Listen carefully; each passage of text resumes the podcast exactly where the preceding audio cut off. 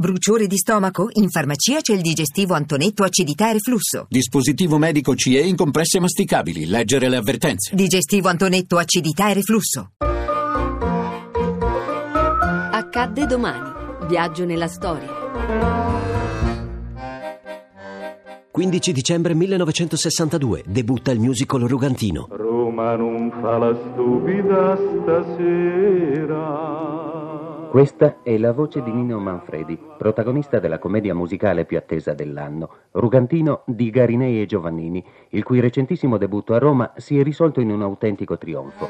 Un teatro Sistina stracolmo e un pubblico entusiasta accolgono la prima di Rugantino. Spettacolo destinato a numerose repliche, ancora oggi è in cartellone. Quella sera rivela la genialità di Garinei e Giovannini. La magia delle musiche di Armando Trovaioli è un cast eccezionale. Eccomi qua. So sempre un bel paino, un gran bel rugantino. So libero, citello, indipendente e non c'ho da fa niente. Ma pensa che bellezza, non c'ho niente da fare.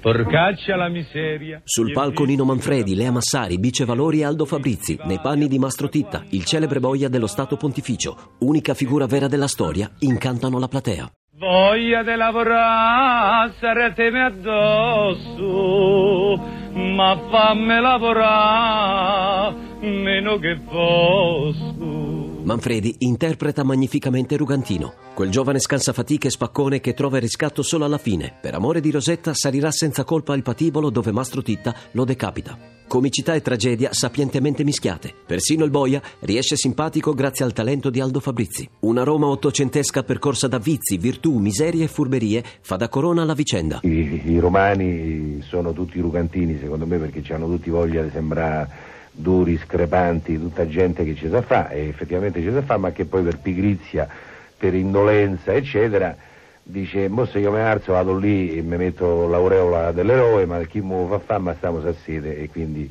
sono degli eroi a modo loro.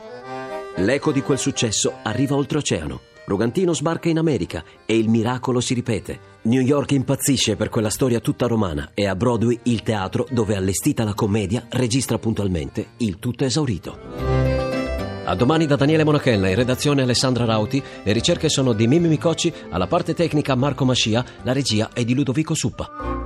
Il podcast e lo streaming sono su radio1.rai.it.